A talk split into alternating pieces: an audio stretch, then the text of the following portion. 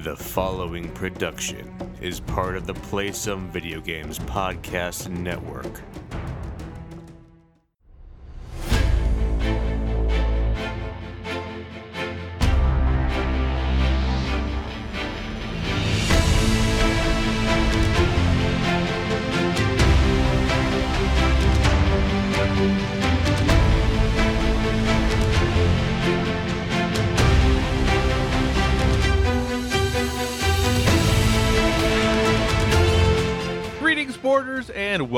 With Video Games, the gaming podcast that strives for the right balance of coverage for games you play on your table and on your television. You could think of us as the Platinum Trophy and 1000 Achievement Score of gaming podcasts. We're a proud member of the PSVG Podcast Network and thrilled to be part of the Dice Tower Network as well. I am one of your hosts, Kyle, and joining me on this co op adventure, the guy who always plays his games to completion. Josh, how are you doing this evening? Hey, well, that I don't. I mean, yeah, there's so many games that I don't There play to so completion. I think my percentage of games to completion is incredibly low. Uh, yeah. Otherwise, yeah. Uh, I'm here. I'm healthy-ish. I'm not sick, so I guess I could be doing worse, right? That's how I should be looking at things. That's true. That's true. um, so here's a question. Yeah. Obviously, we're I don't want to spend too long talking about this because I know I think most podcasts are talking about, you know, everything going on in COVID and all of that good stuff. And part of me is like, oh, we should just not talk about it at all. But also, this is like an unprecedented thing, you know? So I feel like not talking about it And everyone can relate to it. Right. And and not that we're definitely going to spend the whole podcast on it. And by any means, we have plenty of other things to talk about tonight. But I think just getting a brief check-in as to how things Yeah. are going, all of that good stuff is important. Uh so, how are things going? How is how is COVID in your state and all of those things? Well, today we doubled our cases. Good work. So- I- is there an achievement for that or Uh, yeah, we're working towards that uh, thousand gamer score as you gamer mentioned score? earlier. Perfect. Excellent. Uh, yeah, the state of Massachusetts more than actually more than doubled our cases today. Um, we're still not in a stay. Uh, um, in order. Uh, what's what's the thing I want to say? I always forget it. Uh, Lockdown, Stay in shelter. We're still not in stay in shelter. Stay Shelter yeah, in place. uh, shelter in place. Thank you, but people are pushing our governor to do that. They're not. They're not doing that. Um. So yeah, it's interesting going out and having to Mhm. get food, and also noticing that the streets are still full of cars, which is. Like I get to an extent that people need to Right. be out, but you drive by places that are like have cars that shouldn't even probably be open, and it's very discouraging to see. Uh, Is one of those places GameStop? well, we'll, We'll see. talk about yeah, that we'll more talk about that later. later.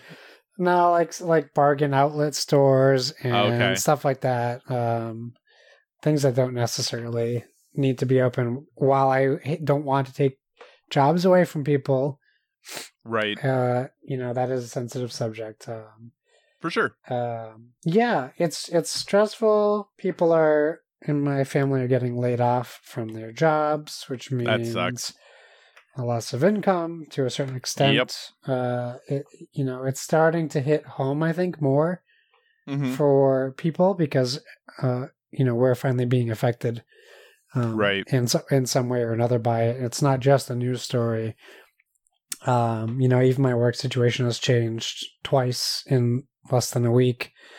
Uh, to now like uh, uncertain. So like, who knows what's going to happen? And you know what? Right. uh, custodians could be next to be unemployed. They might lay off all the custodians because what do you need them for? If students aren't in the building learning, You know, nothing to Yeah. be cleaned. So why, That's why pay them when the state could pay them? Apparently, why not let them Right. line up in an unemployment line and get yeah. the virus? uh, yeah. So it's it's frustrating. It's scary. It's it's just it's tough here for me Mhm. speaking. I don't you know I don't want to speak for other people. How about on your end? You know, I Erica and I were talking about this. Uh, this we were having a conversation, and she asked, you know, are you worried at all or nervous at all about what's going on? And I said no, and she was really shocked by that. And that was true until I went grocery shopping this weekend. yeah. And in general, still here at least, uh, there's really no issues getting most things. Most things being like the only thing that's really hard to get right now are like pasta and eggs can be a bit of a challenge. Yeah. And rice and like ground beef. But outside of that, most things are still available.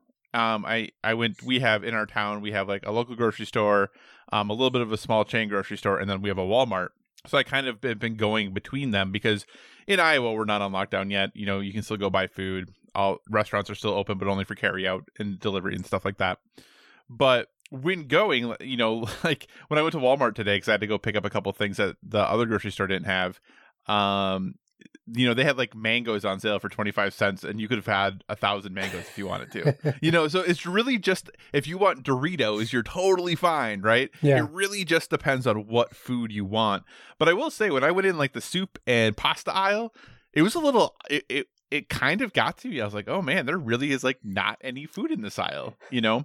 Yeah. So that was kind of interesting the first time it's really happened. But then I went to like my local family this is not really a local family gro- a small chain grocery store that we have in town. I went there this afternoon, uh, and they had like everything pretty nice. much, That's good. other than toilet paper. They don't have toilet paper, but other than that, like the only thing they didn't have was eggs, which Walmart had a gazillion eggs. Um, yeah, so really, toilet paper is the only thing we can't get right now. Granted, in a week, I have no idea what that will look like. right. Um, but right now, uh, most people I think are just basically doing their typical weekly shopping.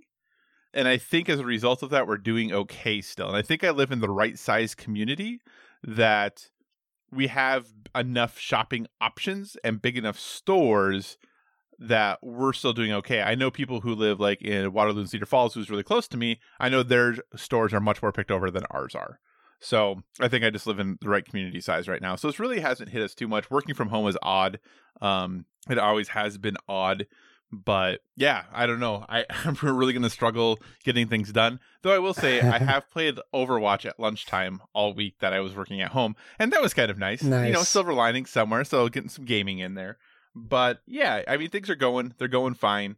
Uh, we'll see though. I, I think that the next few weeks will be interesting. My college is doing online instruction through the rest of the semester.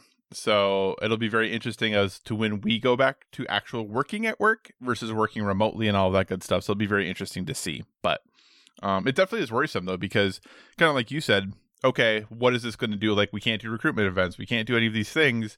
What does enrollment look like for fall? Does that mean my job is still necessary, depending on what enrollment looks like and Yeah. all those good things? So we'll see. You know, right now I, I have a job and and that's good.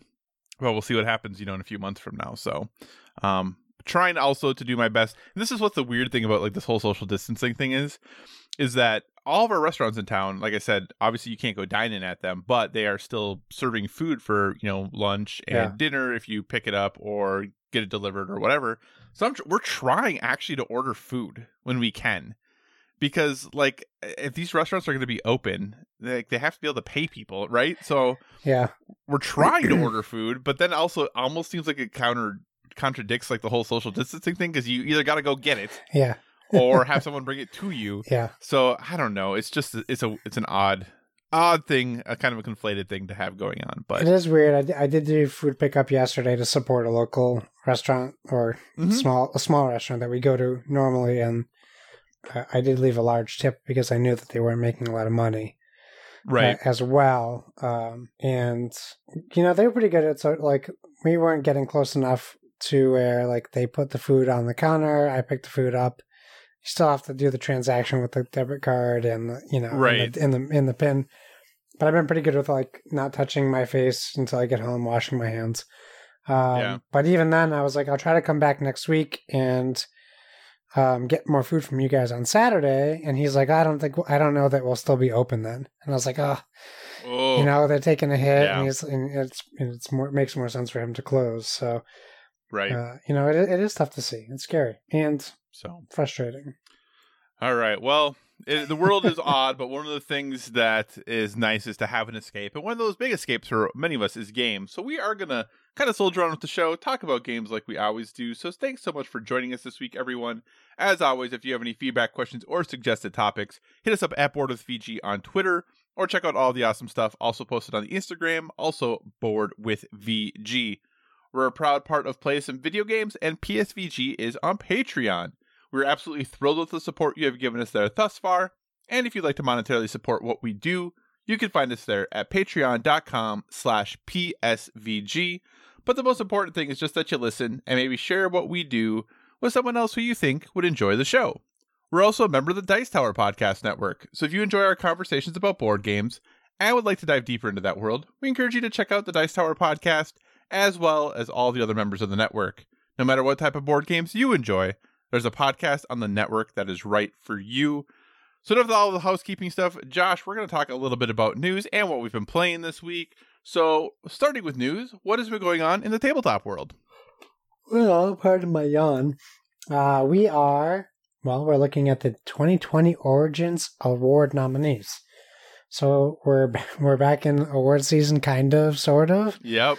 and we don't, you know, once again, we don't know how everything is going to be uh, handled, but Origins, and Origins Yeah, go still going on, yes, right? as Still of happening. uh, well, as of right now. Yep. Um, so Origins, um, the, the titles that are available for nomination uh, uh, are are games or board game related games or game related games or whatever uh, that came out between November fifteenth, twenty eighteen, and November fourteenth, twenty nineteen. Um, and all the titles were selected by a jury of 40 hobby games industry professionals. Uh, we have the Origins Game Fair is June 17th to 21st. And they have three types of awards that are presented uh, during the ceremony. So let's start with the board game category. Our nominees in the board game category are Cloudspire by Chip Theory Games, Colors of Paris by Super Meeple and Luma Imports, Guardian's Call, which is a Druid City Games and Skybound Games game, Parks by Keymaster Games, Pret A Porter Portal Games, Red Alert Space Fleet Warfare by PSC Games, Tonari by IDW Games, and Tricky Tides by Gold CL Games slash Zafty Games. I should mention uh, Cloudspire's Adam Carlson, Josh Carlson, and Josh Wielgus. Colors of Paris is Nicholas D. Oliveira.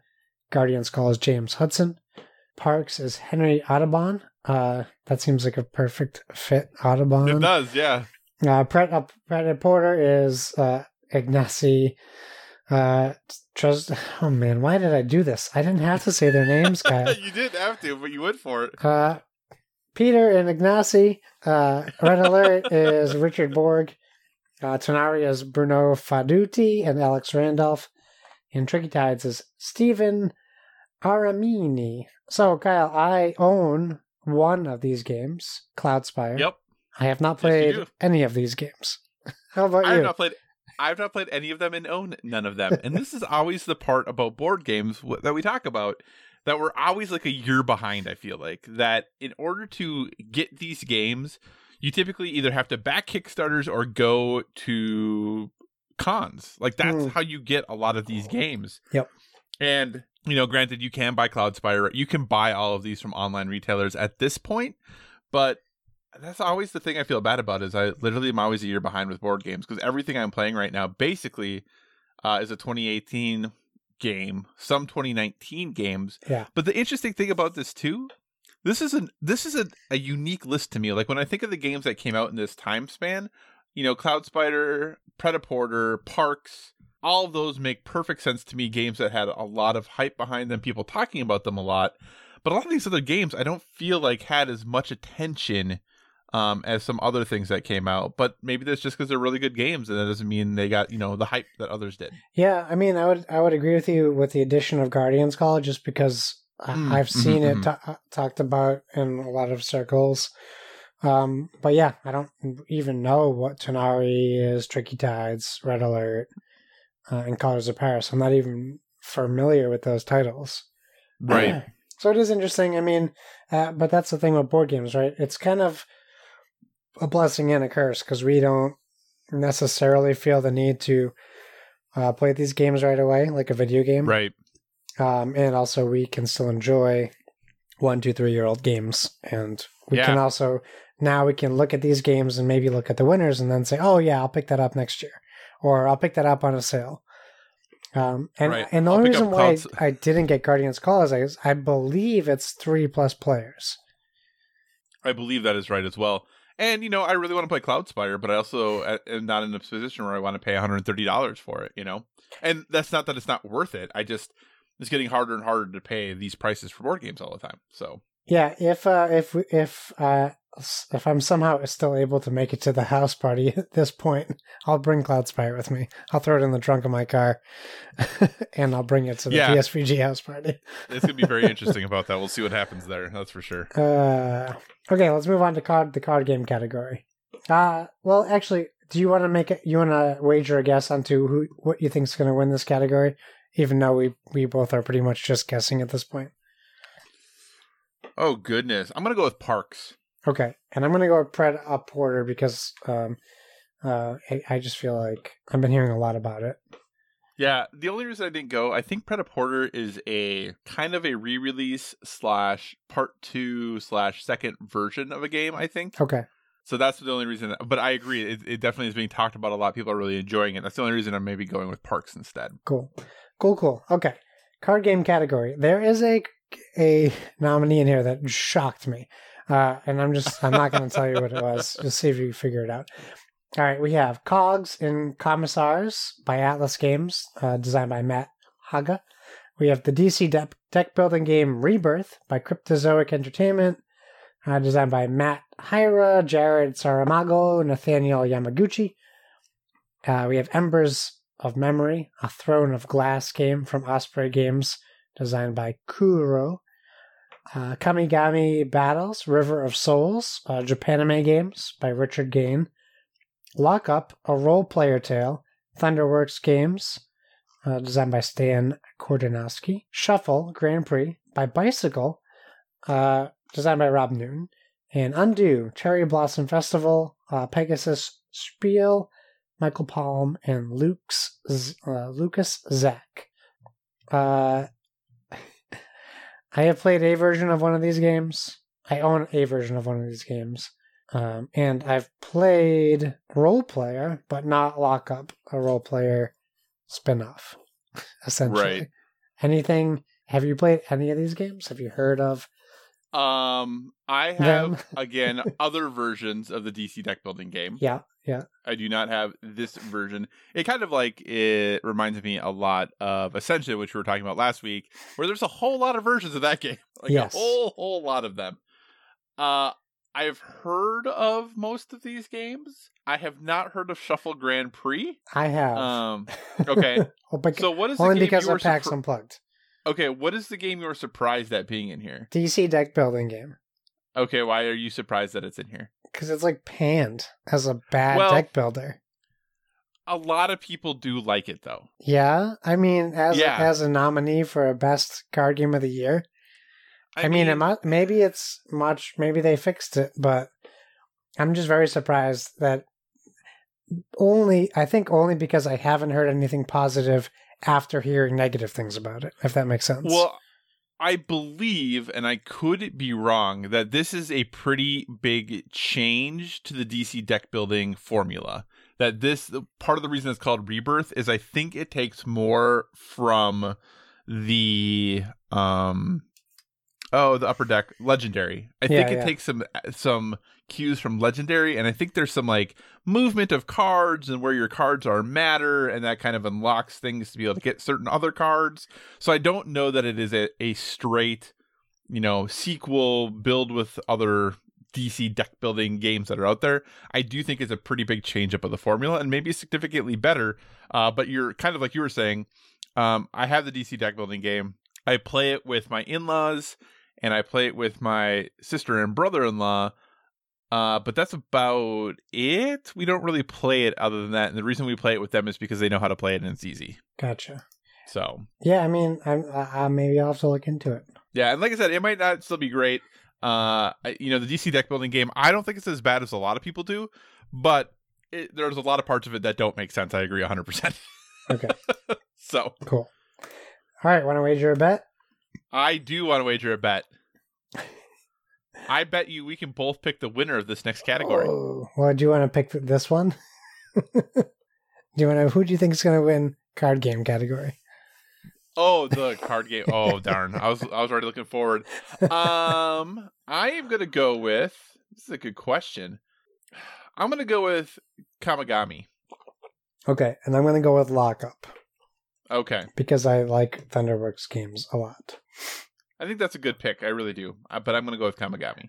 Cool. Uh, all right. Here, here's the nominees for collectible game category Marvel HeroClix Avengers, Black Panther, and the Illuminati Booster Brick by WizKids. What are the others, Josh? That's it.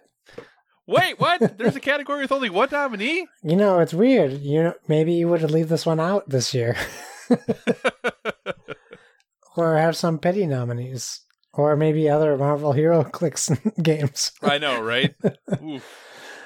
Okay, moving on.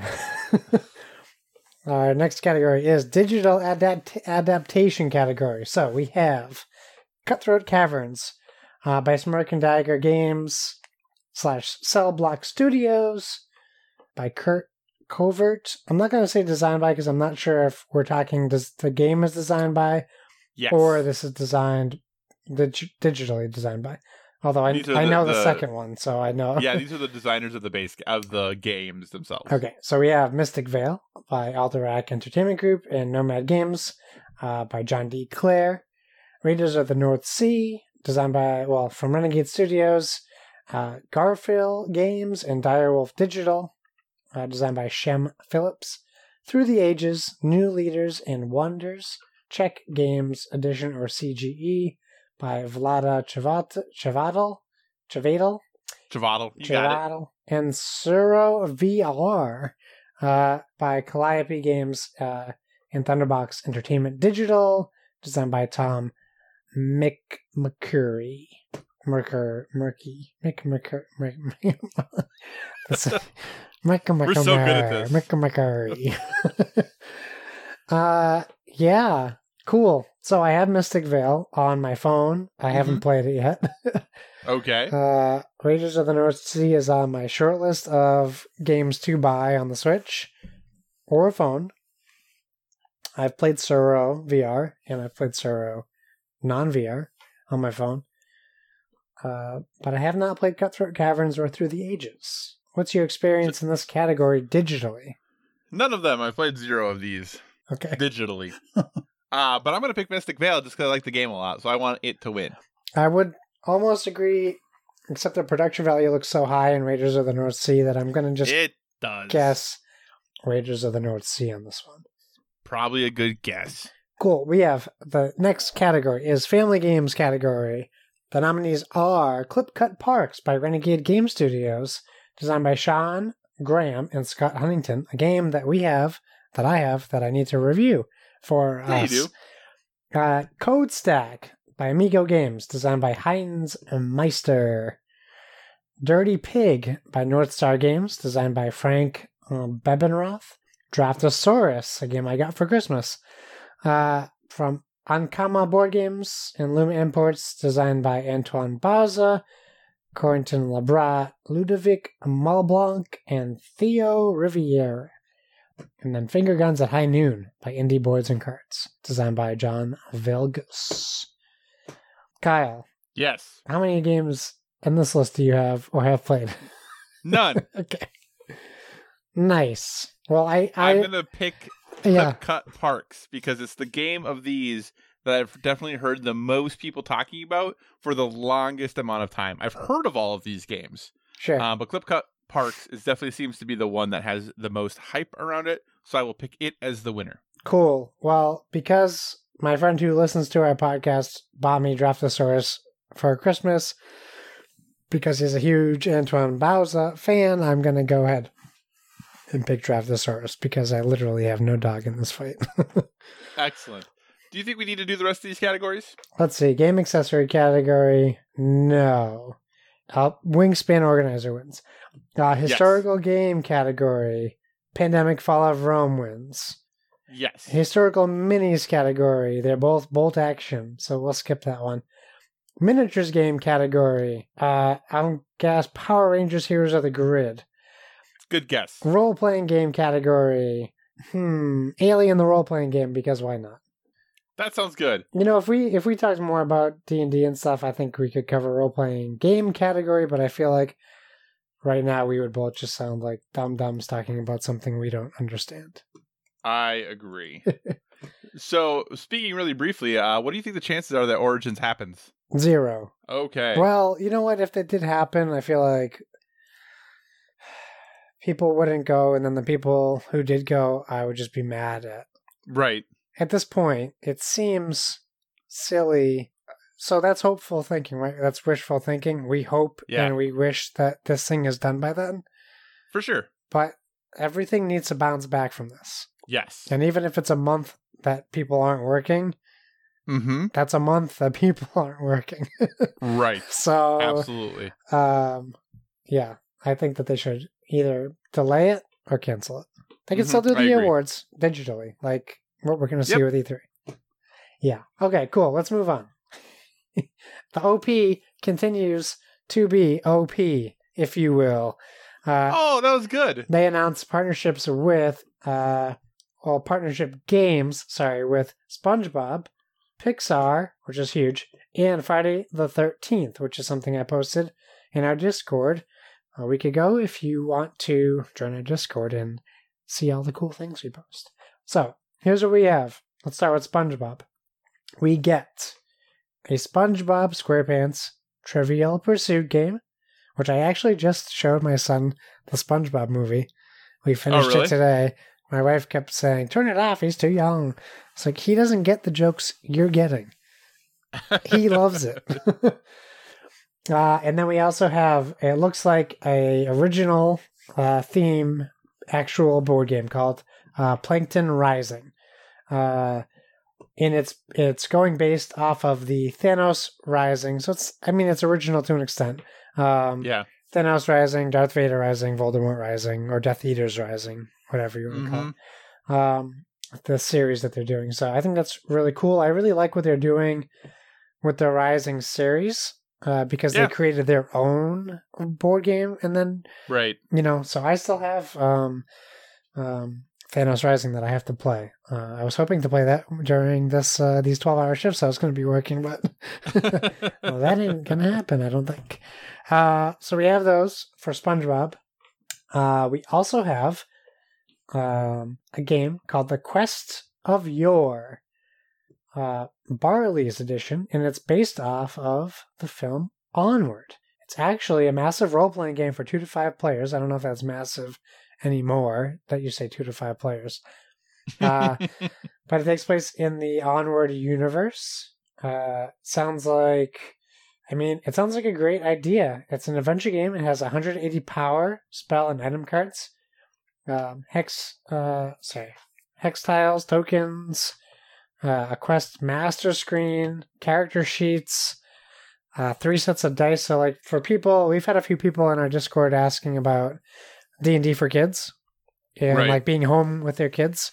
Uh, this seems like uh, it's perfect. Uh, it's coming out in the fall, and, and and you know we don't do movie news, but we, they just announced that you know Onward is out now uh, Yeah. for digital purchase, and it, it's coming out April third on Disney Plus. So uh, before this comes out, everyone uh, will have a better opportunity to see the movie, which will be a nice little tie-in if uh, Right. people want to jump into RPGs with their kids. And finally, the only thing that's a bummer is the player count.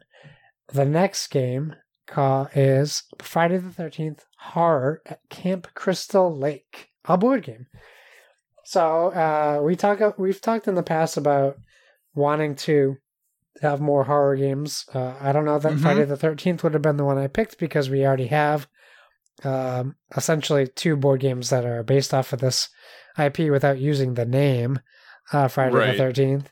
However, we do get the we do get to see Jason Voorhees in this three to six player game uh, where players pick from the movie uh, tropes of nerd, the nerd, the partier, the nice guy, the diva, the final girl, and the jock. Although if you pick the final girl and you don't win, you shouldn't be able to be called the final girl. Uh, Right. Uh, but you're frantically collecting items to combine together and avoid the incessant attacks of Jason Voorhees. Uh, you can steal supplies from your friends, which doesn't seem like you're working well together. Um, and basically, yes, you're trying to um, wait out the nights and be the last one standing at Camp Crystal Lake. There's six player boards, a cabin board, critical supply cards, fear cards, backpack cards, blood spatter, escape supply, and player tokens, uh, as long, along with a camp bag and a rulebook. So, what do you think? Any of these interest you? All of them interest you? None of them. Where are you at on these four games? Well, the Friday the Thirteenth game is going to be out just because it's three player, three to six players, which makes sense for the type of game it is. Yeah. Uh, but also just because the partner does not like horror stuff at all, so that is out for me. Uh, the Quest of Yore Barley's edition is a cool idea, and I think it's something that I might be able to get behind. Uh, the MSRP for it is fifty bucks. Do you think that's too high for most people when looking to see if their kid wants to play an RPG style game? Yeah, I think if it's like an introduction to uh, like RPGs, yeah, I mean that's going to be the same price as um, Blood of the Lion, the Gloomhaven Right. base like game. But I mean, it does come with miniatures, so It does. we have to Six add twenty five dollars to the cost. um, I Uh. think because it's Disney, they pr- it's probably smart of them to charge a little bit more. I mean, Pixar, True. not Disney, but uh, yeah, it might be tough for people looking to get into um into this th- this Yeah. uh, genre of games. Yeah, but uh, you know, on top of that though, the Friday the Thirteenth game, thirty bucks, a really good price there. Uh, and the SpongeBob games are cool. Obviously, not I think really geared towards me necessarily. I I have a love dislike relationship with SpongeBob that sometimes I find it very humorous, sometimes I find it very annoying. So uh, yeah, I I think it's cool that they're making them, but not things that I think I am interested in picking up. Cool. Okay. Well, it's good to see them getting more IPs. Uh, For sure.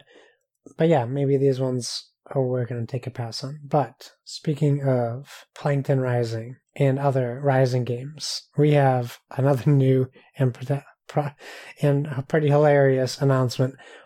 Z Man Games announces Infinity Gauntlet, a love letter game. So I think, is this the jump the shark moment for a love letter?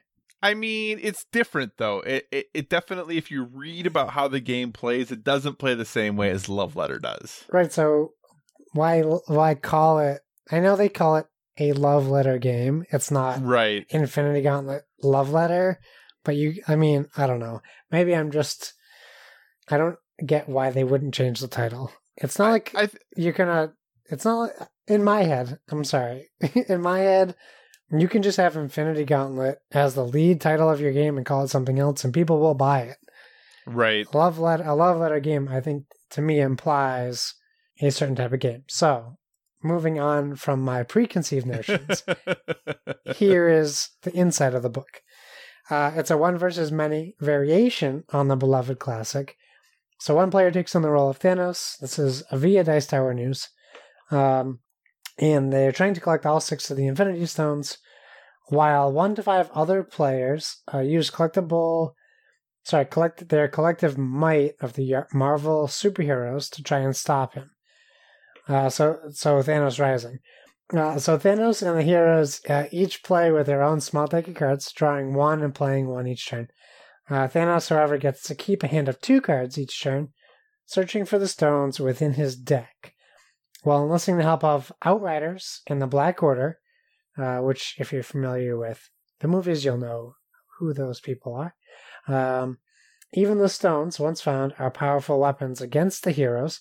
The hero players use well known Marvel characters such as Black Panther, Spider Man, or Gamora to try and guess Thanos' cards to reduce his life points. This should be coming out this summer. This interests you? What do you think? You know, it does interest me a little bit just because I still think Love Letter is one of it's just such a cool design for a game Hmm. that this little change on it I am interested to see. I you know, maybe it just was the right time that this was the right IP to to do this little change up or twist with. But even if this was, you know, a love letter the second something, I don't know. Yeah. and they were changing it, like I would be interested in it. So yeah, I I get that the this doesn't seem to fit well with it being a quote unquote love letter game, but just kind of how they're putting this together is interesting to me in general because I think, like I said, I think Love Letter is a really good game. Uh, so I'm interested to see how this plays. Uh, just in reading the cards, I, I find it to be kind of an interesting take on it. So I don't know if I'll buy it day one, but if somebody asked me if I wanted to play it, I would definitely say yes. Okay, cool. Uh, I I actually do like Love Letter. I have a Batman Love Letter, so it's a little hypocritical of me to come across against Infinity Gauntlet. Uh, I just think it's about two years too late uh, for this specific game. Um, I can see that for sure. we're post end game at this point, and you know, um, yeah, I don't know. That's just that's just me. I just um, I know that there's a very specific group of people who will get this no matter what. You know, the board game comic book people. Right. So we'll see. I'm interested to see what happens. Um, our last board game story is actually a crossover story because we just saw a Nintendo Indie World Direct last week. Yeah. And in that was a very small, short clip showing Wingspan, which uh, is interesting because what we saw was, it seems like, a little bit more than Wingspan. Yeah. Wingspan Plus. Uh, it is also coming to Steam. That should be noted. Uh, Yep. But it is coming to Steam and Switch, and maybe maybe uh, cell phones. I don't know. Uh, but yeah, it's it, if you don't know, Wingspan is a game designed by Elizabeth Hargrave, uh, published by Stonemaier Games, and uh, they moved to designer Monster Couch, uh, who now follows us, by the way. Uh, yeah. Monster Couch Games, who are designing uh, Wingspan. Uh, I signed up for the beta on Steam. You can do so if you join their Discord as well. Uh, so we should see it uh, this spring on the Switch and PC. Uh, potentially, uh, it might be a little bit later at this point, but yeah. What did you think? So, so for me, what I what I saw in the video was almost maybe like a narrative gameplay to it. There seemed to be some type of campaign or story Right. going along with it. Um, I did like how the cards were animated, um, Mhm. kind of come to life. Uh, but you know, the board di- didn't necessarily come across to me the same way as I I view the board game. So maybe my my question to you actually is: Do you think it's more important for the, when they're doing it like a digital ad- adaptation of a board game? Do you think it's important to stick to like the board game layout, or do you think it's okay for them to? Do you think it's a good idea for them to branch out and maybe make it a little less recognizable than the board game? I think it's totally okay for them to branch out because as someone who has the board game, if I want to play the board game, I can play the board game. Right. And obviously it's hard by yourself. You can't always do that as easily, but I- I think it's totally okay for them to go ahead and try something new and build a campaign or build whatever else they want to in it to kind of switch things how they interface with digitally to make it a better digital experience than just maybe having the board on the you know monitor or screen and just kind of following along and just like hey i hit a button to roll some dice and now i watch things move you know Yeah. so I, I will say and this is no offense to anyone i'm not a huge fan of the art direction of the game Sure. and maybe after seeing it more or playing it more i wouldn't care as much and maybe it'll be fine but my initial gut reaction was a little bit of okay um but like i said i it could end up being totally fine and maybe in context of playing it it works great uh but that was literally i saw that it was coming i saw it in the indie direct and the first thing i did was go oh that art Yeah. because the art in the game is so beautiful Yes. It's definitely a decision. yep so Cool. That's all of the board game news. did you want to talk at all about frosthaven being pushed back a week No, I mean it. Um, it's I don't know necessarily the reasoning. Uh, I didn't really look into it because honestly, he's going to be successful right whether he delays it a week or seven months. so, um, Right. I'm I'm okay with that. Actually, it gives me an extra week to save up some money. Yeah. And the big thing they just basically said with all of the things around COVID and having to quarantine and all that stuff, it is just taking them longer to put everything together than they anticipated. Yeah. So it it is being pushed back to March 31st instead of March 24th. Take all the time they need. I'm I'm happy to wait for it. Indeed. Well, hey, you know, since our last story, like big story, was a crossover, this next story is a little bit of a crossover as well as we transition to some video game news. That Valve's card game Artifact, which you may remember was done in conjunction with Richard Garfield, who is the designer of Magic the Gathering or creator of Magic the Gathering, uh, and has done many, many, many other games. Uh, he worked with Valve to get this game, this card game Artifact, up and running. It looks like that Valve is getting a or is putting the work in to give this game a complete reboot, um, and so much of a reboot that internally it is being referred to as Artifact Two. So, Josh, what do you think? Good move by Valve? Should they have just let this game lie? What are your thoughts on hearing that they're going at it again, trying to tweak some stuff, and coming out with Artifact 2? I mean, it's just further proof that Valve is doing everything in their power to not make Half Life 3. I don't know that we need another card game, honestly. Right. Um, you know, I can't speak to Valve as to why they think this game needs to be out, uh, but it, I don't, I can't say honestly that it separates itself from any other digital card game out there. And maybe Artifact 2 will will do that. right. But as from what I've seen from Artifact, it just doesn't scream a game that needs to exist to me. And I don't say that to be negative and mean Right. to Valve or Artifact, but wh- why why focus on on rebuilding this whole game and and you know take the take the loss and Right. maybe move on to something else. But Yeah. you know, I don't know. That that could just be me. Uh, I, reading a story from Engadget here talking about it, and I, I think one thing that I kind of find refreshing is the way Gabe Newell talked about it. Is that he did say that Artifact was quote unquote an interesting failure. So not very often you'll see a, uh, somebody from a company come out and be like, "Yeah, we failed at that." Yeah. Uh, and then he went on to say, "quote We ran an experiment, we got a negative result, and now we need to see if we've learned anything from that. So let's try again." And that's what ha- the Artifact team have been doing, and that's what they're getting ready to release. Based on the reaction to it, what was wrong with the product? How did we get there? Let's fix those things and take another run at it. So I, I do think it's interesting that he came out and said, "Yeah, this game failed." Yeah. you know, very rarely do we hear anyone come out and be like, "Yeah, we totally failed at that." So I'm interested to see what else they have up their sleeve, right? Yeah, I mean, when when you look at it that way, it's definitely something that I'd be curious to see what direction they go with it, uh, Right. Because that's definitely a a a bold decision, and it probably Right. is. It's probably a good motivator for the team that was working on Artifact, being like, "Well, we're not giving up on you."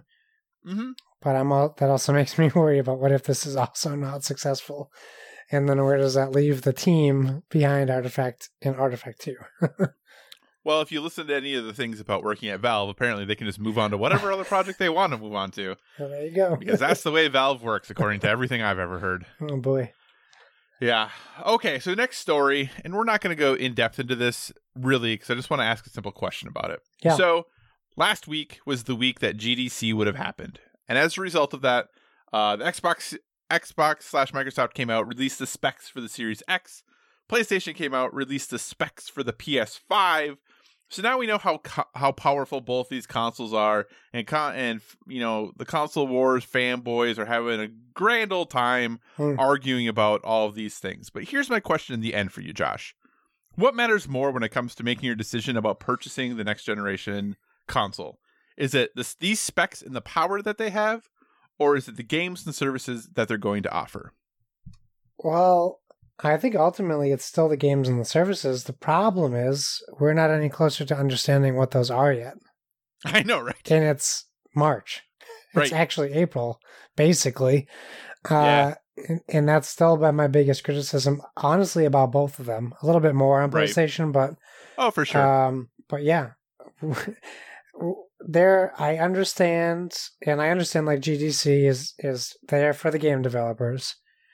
But even at least Microsoft put out two videos showing what their console's doing, right.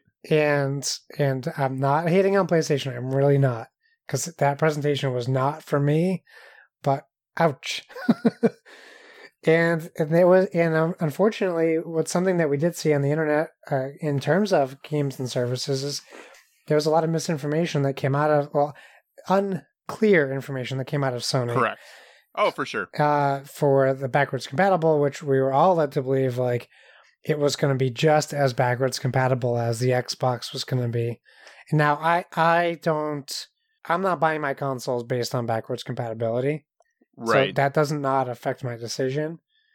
Um, but there there seems to be a very large conglomerate of people who feel like they can't live without playing uh, Jumping Flash on their PlayStation 5 for some reason.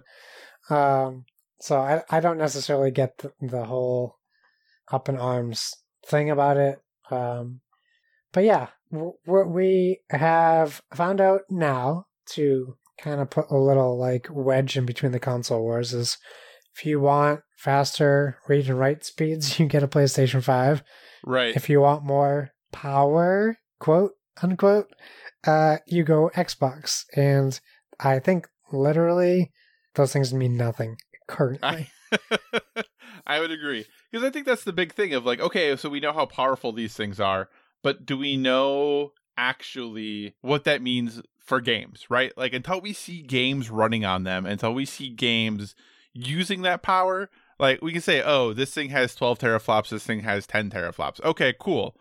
But what does that mean for the games that I'm going to be playing?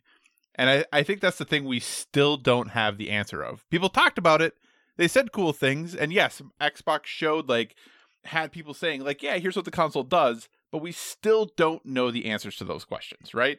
Yeah, if you ask people who are mad what a teraflop is, they don't know anyways. So Right. or they're mad about nothing. They're mad they're mad about something they don't understand because they think because they all they've been told is that teraflops are important. And they they are, but not at the not at what we're dealing with. Right. You know? So quick so quick question also. When you say like, you know, for Xbox we know what we're getting with backwards compatibility. What are we getting with backwards compatibility for Xbox? So supposedly, in in this also like from what I understand is Mhm. every we'll still be able to play all the current Xbox One games. The games, the 360 games that have been added to back compat are still the Mhm. only ones we'll be getting for in on the current Series X, as well as Right.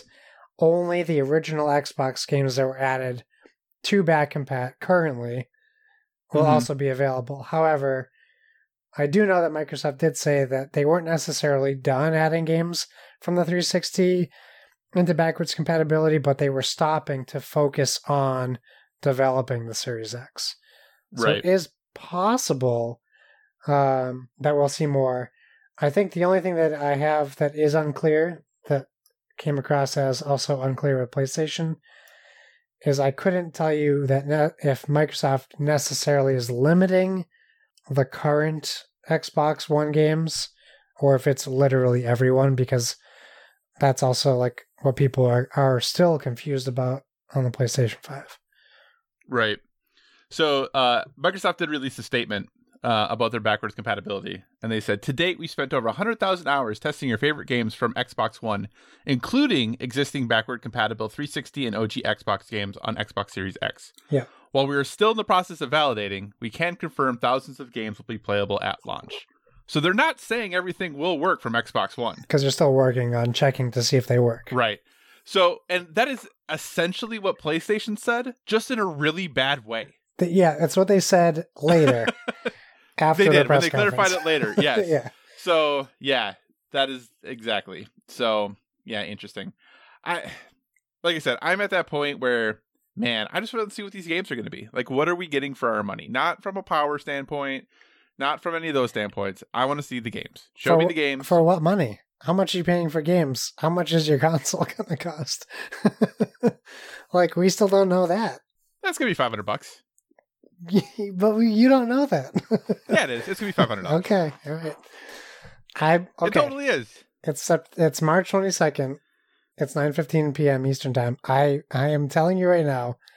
Yeah. I bet you one PlayStation Five game that the PlayStation Five is of more my choice. is more than five hundred bucks. Really? Yeah. Okay. So is it a PlayStation Five game of my choice? Uh, I well, mean, you do a realize you'll get to play it too, price. probably, right? Yeah, well, no, right. that's I'm not gonna be like, give me the super special edition of no, just a regular Yeah, game. a Okay, PlayStation 5 game of your choice. I bet you Okay. it is more than $500. and I will buy you an Xbox game of your choice, standard edition, if it is more than five hundred dollars. Okay, Okay, that sounds good. okay, there we go. Bet it is. Which is funny because we buy each other games all the time, so it's really not. Yeah, we're really just buying each other games. so there we go. All right, so there we go. Console wars, go get them, everyone. All right. Uh, in other news, the Strong National Museum of Play has revealed the list of World Video Games Hall of Fame finalists, Yeah. and the list of finalists include Bejeweled, Hmm. Centipede, Frogger, GoldenEye 007, Guitar Hero, King's Quest, Minecraft, NBA Jam, Nokia Snake, Super Smash Bros. Melee, Uncharted 2 Among Thieves, and Where in the World is Carmen San Diego? So, Josh, what do you think of that list? Good list, bad list? What are your thoughts? It's a great list. I think like Nokia Snake might be the most or not, most awarded. Like this is the game that deserves it the most. yeah, that actually, I saw that on there and I was like, yeah, I can't argue with that at all. That's a great pick. Yeah. No, it's it's a it's a fantastic list. I think looking at it again, I besides Minecraft, Mm-hmm.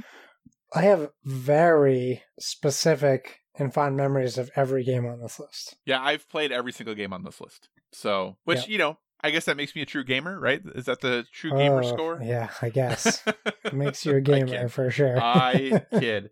Um, anything, anything you think is a shoe in slash absolutely must be in other than Nokia Snake? I mean, Uncharted 2 is pretty darn important. Um, Smash Brothers Melee, it's kind of like a Smash Brothers game in the mix of Smash Brothers games. So I couldn't tell you why it's more deserving than any of the other ones. Right. Uh, besides it being, you know, the GameCube one, which is like Mm-hmm. the one. Uh, I have a lot of Yeah. memories of King's Quest, the series. Um, Right. um, but yeah, I would say probably Uncharted 2, Guitar Hero. Does it deserve it more than Rock Band? I don't know, but it definitely needs to be represented if if Rock Band's not already in there. So that would be Right. what I would also include. Yeah, I think for me, Nokia Snake is a for sure. I think I uh other than that, the only other one that I'm pretty I feel pretty positive on and that it should be there's Minecraft. Just because I think it's hard to deny the impact Minecraft has Oh, had sure, yeah. on gaming. Uh outside of that, I think like I said, I think this is a great list actually when you look at it. Can't really argue with any of them. Um but yeah, so it'll be interesting to see the results. I don't know how many they're going to pick Yeah, I don't remember. because these are the finalists, and I don't know how many are going to actually make it from this list into the Strong Museum. But yeah, I think it's a really, really great list. So, um, you know, and to stoke those console, you know, console wars a little more, don't see any Xbox exclusives. But moving on. so, uh, according to GameStop, Josh, yeah, GameStop is essential essentially what? well, they're essential to our survival during the COVID crisis that is going on. But then California told them no, not really. And then Pennsylvania told them no, not really. And now they have finally said, okay, we're going to close our stores, but not totally close our stores. Uh, you can still have curbside service to buy your video game needs and then go ahead and pick them up at the curb of your friendly local GameStop. Josh, it got to the point where there were police officers having to go to GameStop stores and telling them they need to shut down because they are not allowed to be open. And GameStop tried to argue that, hey, we sell keyboard and mice, which are what people need to be able to work remotely. So it's very important that we stay open. And I really don't know that the type of keyboard and mice that some GameStop sell are the type that people really need when it comes to working Sure. remotely. So obviously this was a saga that has broken out over many, many days. They also went ahead and sold Doom Eternal a day early ahead of uh, Animal Crossing because they didn't want to have so many people in their store. Yeah. What do you make of this whole I don't even know what to call it, bonanza uh saga of GameStop, COVID-19 and their determination not to close. What are your thoughts on this? Uh, it's a little ugly. Um, it shows so you want to be profitable, but you also want to keep your employees safe, right? That's the Right. dilemma of whoever's making these decisions at GameStop. The difference with GameStop versus, we'll say, a Best Buy is the square footage of a of a given store, Right. where you could fit 100 GameStops in one Best Buy, arguably, conservatively. Um, so it's a little easier to keep your social distancing, if you will. Um, it's a little safer for employees. Um, one of the big stories was um, GameStop was not following even like safety guidelines and giving their employees proper protection from the Right. virus, and that means that their customers were certainly not protected. Um, while I also appreciate wanting to stay open and keep your employees working, so Right. it's tough. Uh, the way they handled it was horrible. Uh, Yes. A PR nightmare, if you will. It's no Vanessa Hudgens on Instagram, but uh, if you saw that, but um, it was a PR nightmare. Um, my Best Buys in Massachusetts, they just uh, today uh, closed all their buildings and they're just doing curbside pickup. That's the right thing to do. So I'm happy. Yep. I'm I'm cool with GameStop keeping curbside pickup because you still get to pay a skeleton crew of employees, which is which is GameStop anyways. one employee per shift and 50 Right. customers to that one employee. Now you're limiting their contact with people. It's smarter, it's safer. Are they going to lose money? Yeah, everyone's losing money. So, Right. unfortunately, you have to adapt. Um, and it's Yeah, just think- tough for GameStop because this is a bad year for them. Oh, and that's I think the hard thing when it comes to GameStop. I, I get the ferocity with which they were trying to stay open because some companies, yes, every company is losing money right now. I don't know if GameStop has the money to lose. They Right. don't. They certainly don't. You know, and I think that's the hard part for them. And I think they are, you know, hoping against everything they make it to console launch. Like that's what they need is the consoles to launch. They can hopefully that can satiate them and their and their business needs for a while. But they got to get there, and it's going to be harder and harder to get there the longer this goes. And you know, it, they are finally doing the right thing, which is good. It just really is unfortunate it took them this long to do the right thing. You can currently buy a share of GameStop for $3.76. There you go. Three dollars seventy six cents. Oofta. All right. Anything else you want to say about GameStop? Uh, no. Okay, I was gonna make a joke about when was the last time you saw ten people in a GameStop anyway, but I'm not Uh, going every to. one of my GameStops has way too many people for the one employee working. really, I, I always have to wait to get something. I literally every time I go to my local GameStop, I walk in, walk right to the counter, and say, "Here's what I want," and they just yeah. Nice. Which I don't go very often. I usually only go when I have to renew my Game Informer subscription. Oh boy. Yeah. No, I hear you on that. I'm mad at them Uh, because they changed my subscription to digital, and now uh, every time I Oh, try to every time I try to view my magazine, it tells me my username and password's wrong. I have to Wrong. reset it every time. That stinks. Yeah. All right. So, uh, a couple final stories here. Josh, PlayStation supposedly looking at acquiring some pretty interesting IP. Mm. So, rumor is, according to some online sources, which, you know, take these with a grain of salt. The first couple things I think are definitely grain of salt worthy. One of them I think has a little more bite to it. But in general, I think this first part uh, a bigger grain of salt.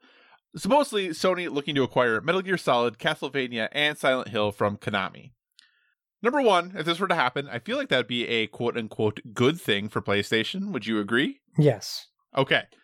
I don't know how how true that is. There are other rumors that Sony is making some Silent Hill games in conjunction with Konami, and the sources for those rumors have been actually some reliable leakers in the past. Yeah. So those ones I think make sense. Those ones I could definitely see. Uh, but what on a scale of one to ten, how likely, ten being the most likely, how likely do you think it is that Sony is actually going to acquire these three IP? Oh, you know it's tricky because for that specific question, I say one, a one out of ten. Okay. But how likely it is you think they're making some Silent Hills games right now? well, this is what I think. I, you know, um, zero. uh, Okay. I think the reason why I say that, th- why wouldn't they just buy Konami? What does Konami have left? Oh, Konami is like the their video game part of their business was like their smallest part. But oh, okay, okay. So I was gonna Yeah. say, there's got to be some way where they can get Konami like studios or something where they get the name, the naming rights. Right. Because why why not just acquire Konami so you can publish their full library? Like that Right. seems to make more sense to me. And I guess that shows my ignorance on Konami, the company. Yeah, Um, they of own not a bunch of that they do health so clubs and pachinko machines and stuff like that. Okay, So all right. gaming's actually pretty small for them now. This would be huge for Sony. This would be, uh, you know, if Sony comes out with their PlayStation Five conference and they're like, "Hey, we're, you know, Kojima's back. He's on the new Metal Gear, and hey, he's also doing Silent Hills with Norman Reedus and Guillermo del Toro." I, I'd be like, "Okay, I guess I'm getting a PlayStation, not an Xbox." um, and then like maybe they're gonna try to fix Castlevania. I don't know what they're right, gonna do with that franchise, but right. yeah, this would be huge for Sony. Um, and if they're not going after these things, and anyone at Microsoft saw this, they should be going after these things. correct. Absolutely correct. Yeah, and the rumor, like I said, the rumor about the Silent Hill stuff, I think, is a lot more reliable. That uh, a Silent Hill, or even maybe two Silent Hill games, are being made uh, in conjunction between PlayStation and Konami, Yeah. uh, with split funding. Uh, and Studio Japan, um, PlayStation's internal studio there, is actually working on it. Um, and then, actually, what they say supposedly is that uh, this is the the new project then that uh, Kojima is working on is Silent Hills yeah, while Studio Japan is working on a Silent Hill reboot. Uh, that to me is a lot more reliable because there were some grumblings not a couple of years ago. I feel like about Konami looking for partners to bring in to make um, a new Silent Hill game after Silent Hills was so successful, and the so those rumblings happened and kind of went away. And now the person who leaked this information uh, said that one of the studios they had been looking at two years ago was Supermassive okay, which, which makes a ton of sense then when you kind of put all this together and the- work Supermassive does and how well that would fit into you know a, a horror game like Silent Hill. yeah, Um, so yeah, I, I I'm not saying it's 100 percent guaranteed. I would be much more likely to believe the Silent Hills information. Uh, obviously, if PlayStation can get these IP, I think that'd be huge for them. But let's turn this on its head now. Ignoring those IP, because let's say that PlayStation buys those. If you're Microsoft, yeah. and you say, "Oh shoot, okay, you know, Sony just picked up some big IP." If you're Microsoft and said, "Okay, let's go look for some IP of our own to pick up," what IP would you want them to get that you reasonably think they could?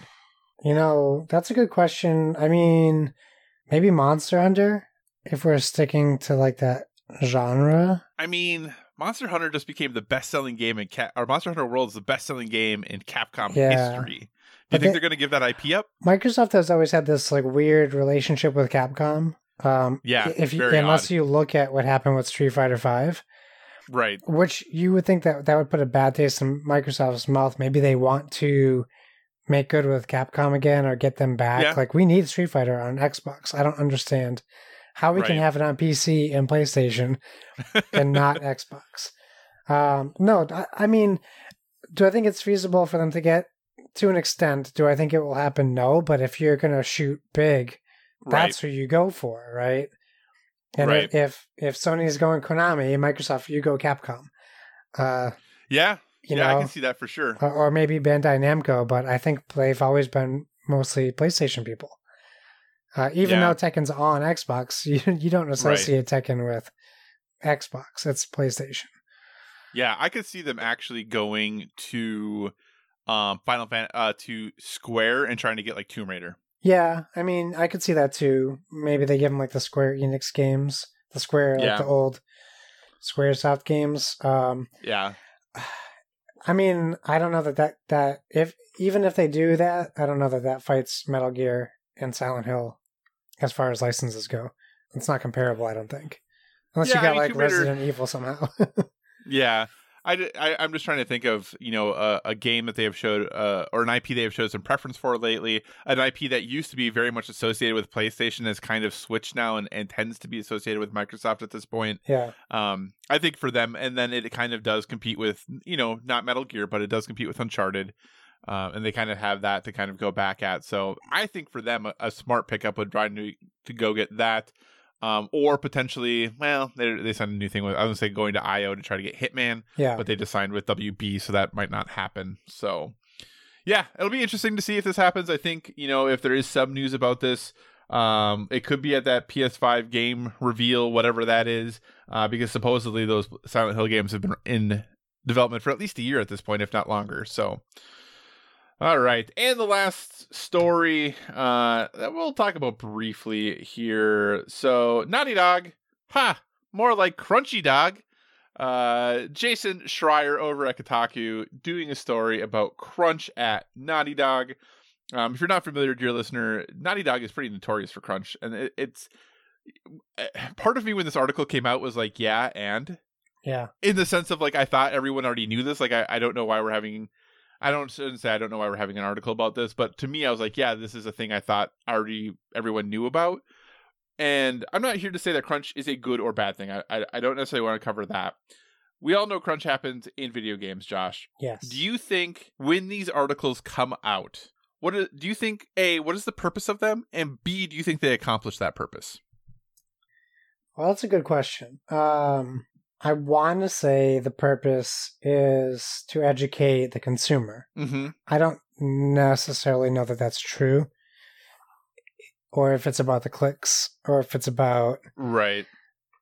you know the villainization of a corporation.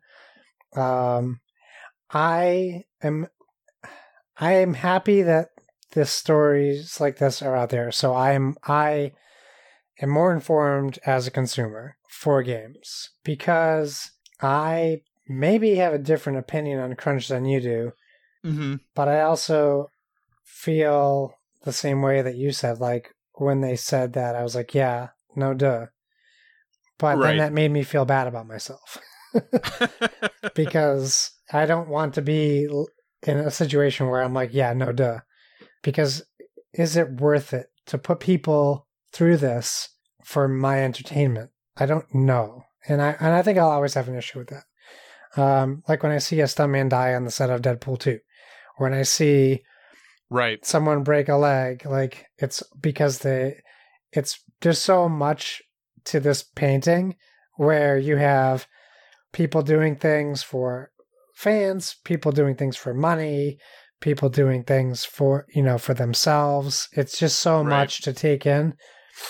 I think ultimately for me it just comes down to what I'm comfortable supporting and then we you know we all have to make that decision. Some Right. people refuse to play games where we've heard of terrible things with crunch.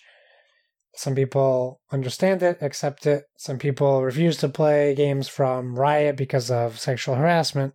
Some people Mhm. say, "Oh, unfortunately, it's part of business." And then there's all people in between all over the place. And everyone is entitled to their own opinion and own decision because we vote with our wallets, and that's what it comes down to. Crunch will always exist, uh, no matter how much we hate it or don't care about it, or uh, or it's just something that we accept that happens. It's always going to be there.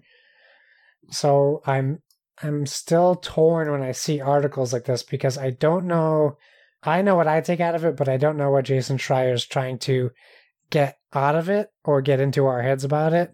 And that's not. Mhm. I'm not trying to make a comment on Jason because he's also a journalist and that's his job to report what he's being told by employees of companies.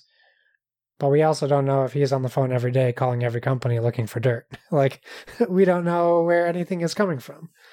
Right. Um so I know I kind of like just went all over the place with that, but but because it's because when I see stuff like this, it really just it kind of gets me going uh, and uh, all over the place. I don't necessarily have um, this like specific thought I want to get out into the world about it. I, I guess if I had to, I'd say I don't like that crunch exists. It bothers me that people have to literally suffer depending on like there's the other problem is people read these articles and they like to trivialize other people's suffering. Mm-hmm. I would never break down like that. I would never need a week off for emotional stress. I would never throw up or you know whatever like that's not also a decision for you to make. That's something that happened to that person. It's still real to them. So to know that that happened to people making a game that I enjoyed or didn't enjoy, that I played and gave money to, and know that they don't even really get the ma- major profits from those games, uh, is frustrating to me. And I wish we lived in a world where crunch didn't exist. Meanwhile, for video games, because like meanwhile we have Donnie who runs PSVG in the biggest potentially crunch of his life for his job, but it's important and it's necessary, and we need him to be crunching Right. because it's saving people's lives, not Right. getting Last of Us Two out on time. For sure. So that's you know I, I just I'm just I don't know I take all those things kind of into account, and I'm sure I took you way off of your point of of this article. No, it's okay. It's okay. so I, I let me reframe then, because here's the, here's what I'm trying to get at. I guess. Okay. So is there any company that if a story came out about them having to crunch for a game that you would be surprised? no, I don't think so. Okay. So, but you still buy video games. I do. Yes, So I do. I make that decision to still buy them. Yes. Right. And that's always the thing that I struggle with too, because I get I see articles like these, and I'm like, man, that really stinks, right? I, like you, like I said at the top, like I'm not surprised by this article in any sense of the imagination, because, like I said, if us as people who play video games and kind of keep our pulse on the industry are aware of what happens at Naughty Dog, or at least the what people say happens at Naughty Dog, if we know, right, when this article comes out, we're all like, yeah, of course, Yeah. you know uh do you think what would an article like this have to say to prevent you from buying a game Okay, that's a good question. Uh, maybe something like, uh, despite studios' promises to employees, there still was major crunch with Last of Us Two, or Mhm. Um, Naughty Dog promises the game will come out when it's done. We're not going to rush it. We're not, you know, and then it's like, but they did rush it, and this happened. Like if they like openly deceived or lied to their employees, that's really what I think would would push me to not buy the game. gotcha and this article doesn't say any of that No, it does not. so uh the one thing i always think is interesting too is that you know articles like these come out uh jason schreier said he talked to 13 current or former naughty dog employees. Um currently we don't know exactly but most estimates put naughty dog staff at somewhere between two and 300 Yeah. you know and I, I always find it interesting because there's always like two sentences in every article like this that says quote some of the developers at naughty dog are just fine with the studio's culture which is why it exists in the first place. They're paid well treated fairly and given extensive time off at the end of the production salaried workers aren't paid for overtime but they can get decent bonuses after each game ships so let's say and i have no idea at all but if so let's say they have 250 employees, if 200 of them are okay with the the studio culture and the way crunch happens there, I'm not I'm not conflating this with like if sexist things are happening, like that's not okay. But Right. if the work culture of ours is okay with 200 of them and not okay with 50 of them, is that reason for Naughty Dog to continue doing what it's doing? Or should they just say, hey, this isn't okay because we probably shouldn't let people work like that, even if they are okay with it and want to? You get what I'm saying? I do, and coming from retail, where I've had a lot of people work for me, uh, and Right. uh, I get that um, idea, and I know what you're saying. I think it, it will always come down to the severity of the complaints, regardless. There's you, Right. you're always going to have people who don't want to work. Period. Mm-hmm. It, it always ha- it happens at every job. People listening, you probably have worked with someone who you were shocked that they got that job, or that they stayed that long, or right. you know, like that happens. So, yeah, with that many employees, you're definitely going to have one or two. I think once we get to the double digits, there's more of a underlying issue. Um, Right. And, and I think sometimes that's just from communication with uh, your employees and expectation. For sure. Because if you have 10 people out of 100, that's still 10% of your employees that don't understand what they're signing up for or their expectation Right. uh, of of work, and that comes down to management and what Mhm. and what they're what they're doing. So, I mean, there's a there's a bunch of ways to look at it. Um, however, if there are 13 people complaining out of 300 about something very bad, it is also possible that there are individual people taking advantage of specific people they know Yeah. or think they can get away with doing that. Where like Josh is a pushover. I know if I try to make him work 80 hours this week, he's not going to say no. But Kyle, Right. he's going to tell me to shove it. So I'm not going to ask Kyle. So that still happens. But yeah, I mean, it really just comes down to uh, the fact that we'll never know. Um, because Yeah. you also have to take what, pe- what people complain about with a grain of salt because they're the people complaining. And usually they're Right. not still working for the company that they're complaining about. Yeah, it is. I think the thing. I don't. This probably says a lot about me, but the thing I th- found most interesting about this article is that they talked about an interview he did back in tw- that Evan Wells, the president of Naughty Dog, did back in 2016 when he talked about the core hours for the studio are 10:30 a.m. to 6:30 p.m. And I was just like, "That's gross. Who wants to work 10:30 to It's the middle of the day. right because i probably would naturally show up way before 10.30 because if you tell me to be somewhere at 10.30 i can't do it i can be there at 8 10. or i can be there at like 11.30 but i'm not going to get there at 10.30 so so maybe that's just naturally how they get more hours out of people because that just sounds really bad Yeah. uh, obviously, I wish people didn't have to crunch. I do wish that you know there was a way, or that management could say, "Hey, 40 hours a week is what we're doing." Maybe when we get super busy, it might be 45, 46, because sometimes that does have to happen in everyone's job. I think just about. Yeah. Uh, but yeah, I think months and months of crunch is is tough, and you know, I, I think anything they can do to to do a good balance of life for them is important.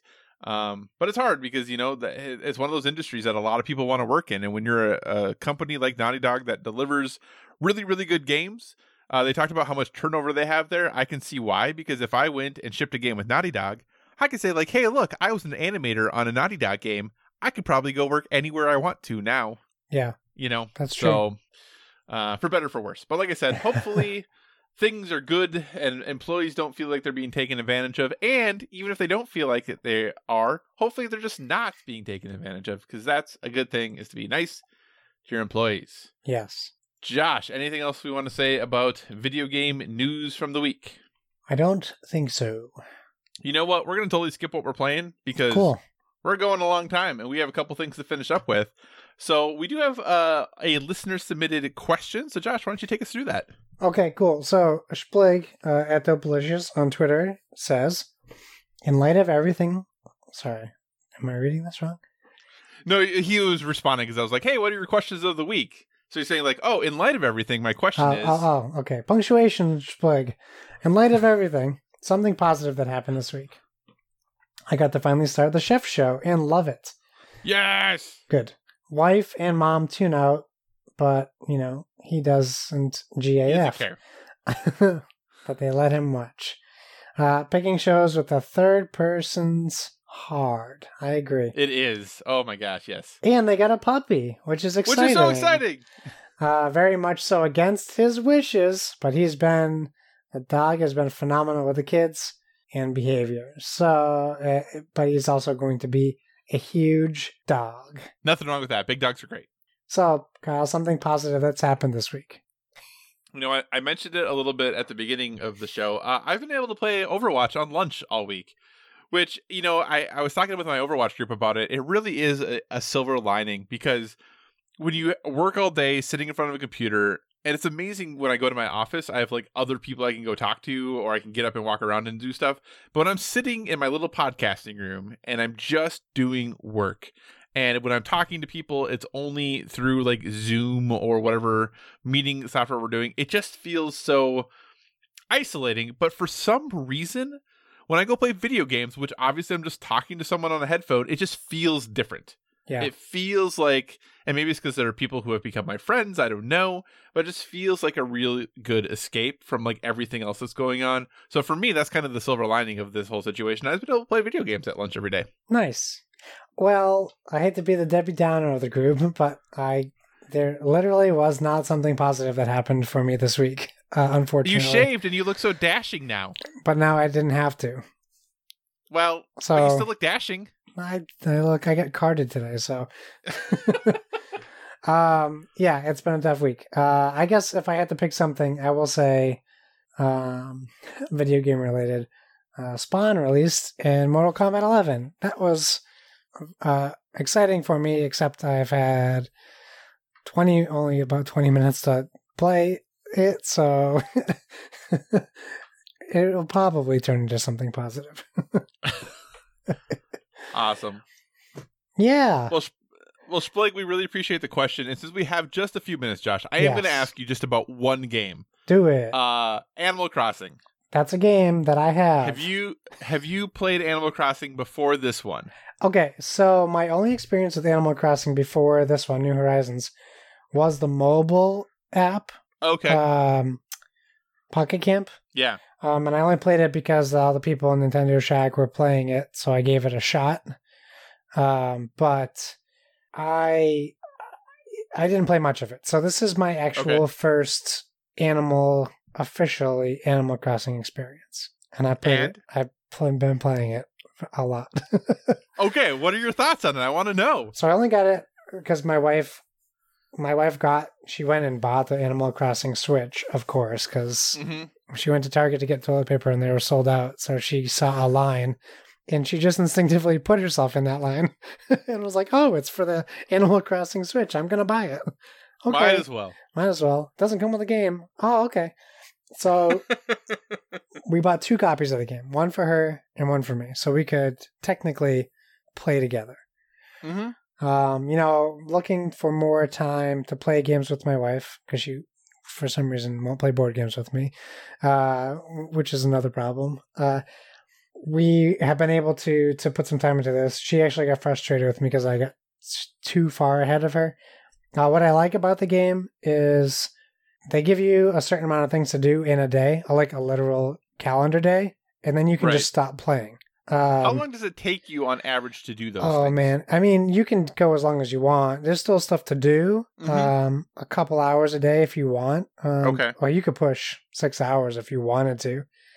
Okay. Uh, there's a there's a limited amount of things you can get done in a day Mhm. uh, for progression, okay. but there's an unlimited amount of things you can do to. I I'm gonna say, uh, save up for progression.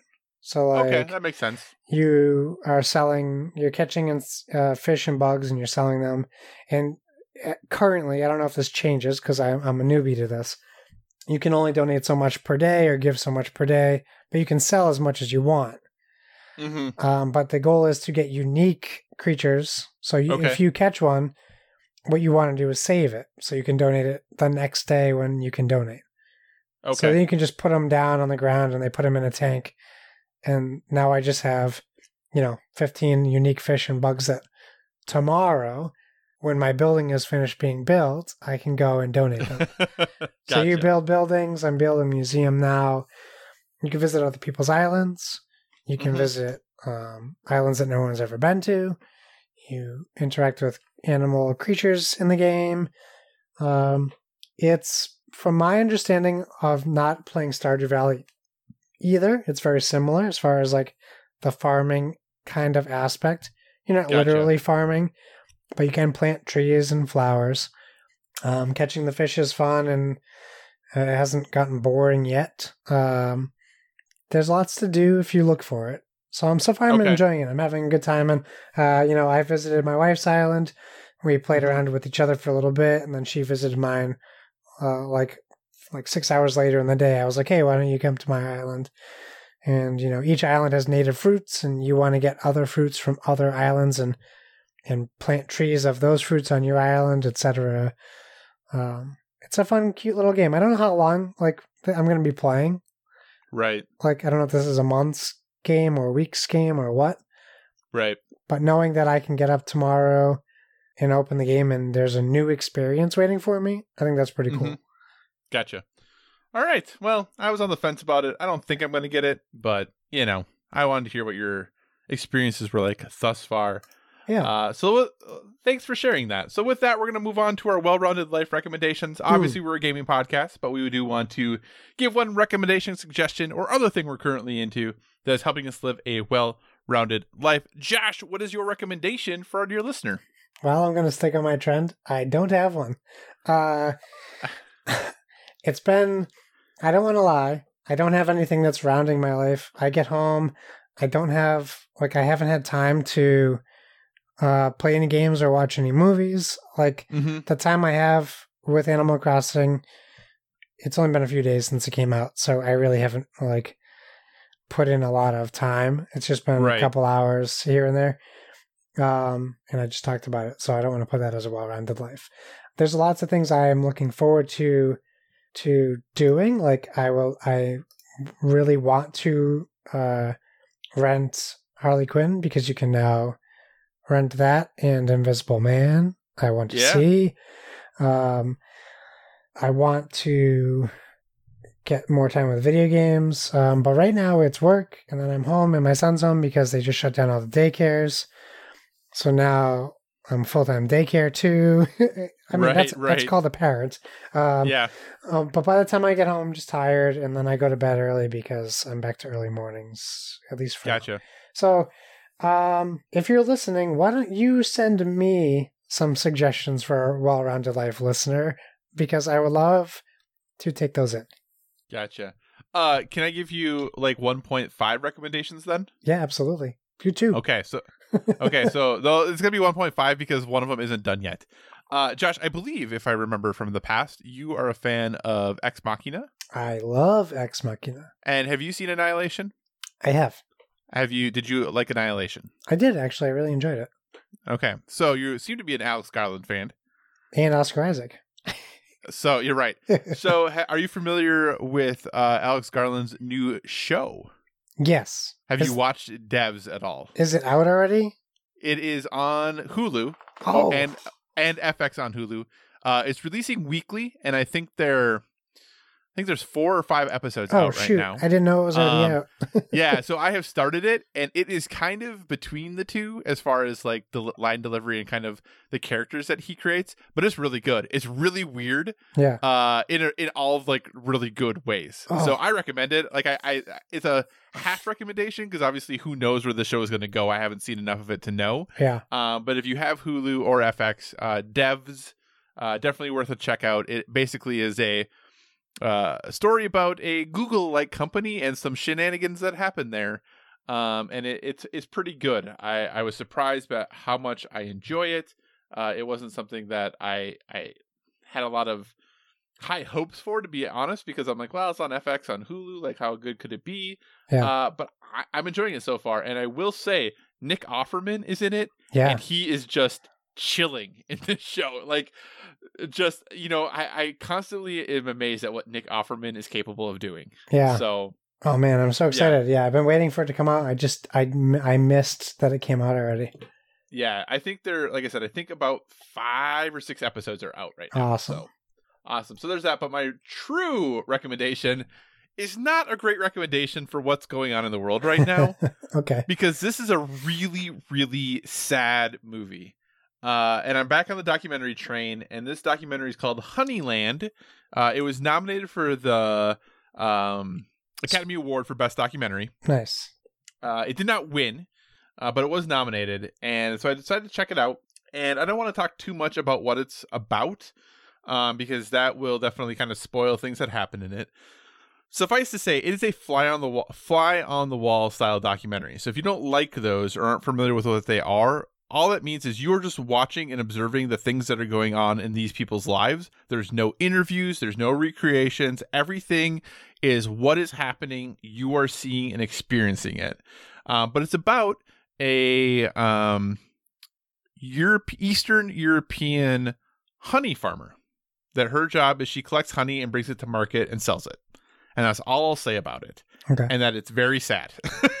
Okay. So, and I, I preface that only with I know there's a lot of not great things going on in the world. So if you're not in the mindset to watch this documentary right now, totally understandable. Uh, but it is very well done. Like I said, it is very much fly on the wall. It's all subtitled because they're obviously not speaking English. Um, so just be aware of that. But it's very well done. It's on Hulu right now. Uh, and I really enjoyed it. Like I said, but it is very sad. That is Honeyland. Um, something to check out when you're in the right mindset for it. Josh, what do you say we wrap this show up? Let's do it. Thanks for joining us, everyone. In addition to finding us on Twitter and Instagram at Board with VG, you can find us on Facebook at facebook.com slash Board with VG. So feel free to give us a five star rating over there. Also, if you want to communicate in the more long form, or you're just not feeling social media, please feel free to email us at boardwithvg at gmail.com. We tag ourselves with that hashtag, hashtag board with VG. so please feel free to use that as well on all your social media so we can see what you're up to. And whatever podcast service you're listening to us on, we encourage you to give us that stellar rating. That is, whether you're downloading us from the PSVG feed, the Dice Tower Network feed, or our very own standalone Board with Video Games feed. You can find me on Xbox Live and PlayStation Network at Why So Serious. That's S I R R I U S. If you check out our Twitter, you will see I posted my Switch code. So please add me on Switch and we can be island hopping buddies or we can play Smash Bros. or Mario Kart or whatever you want. Uh, just make sure you put something like PSVG or Board with Everything. I already accepted a, a couple uh, friend invites of people I don't know who they are.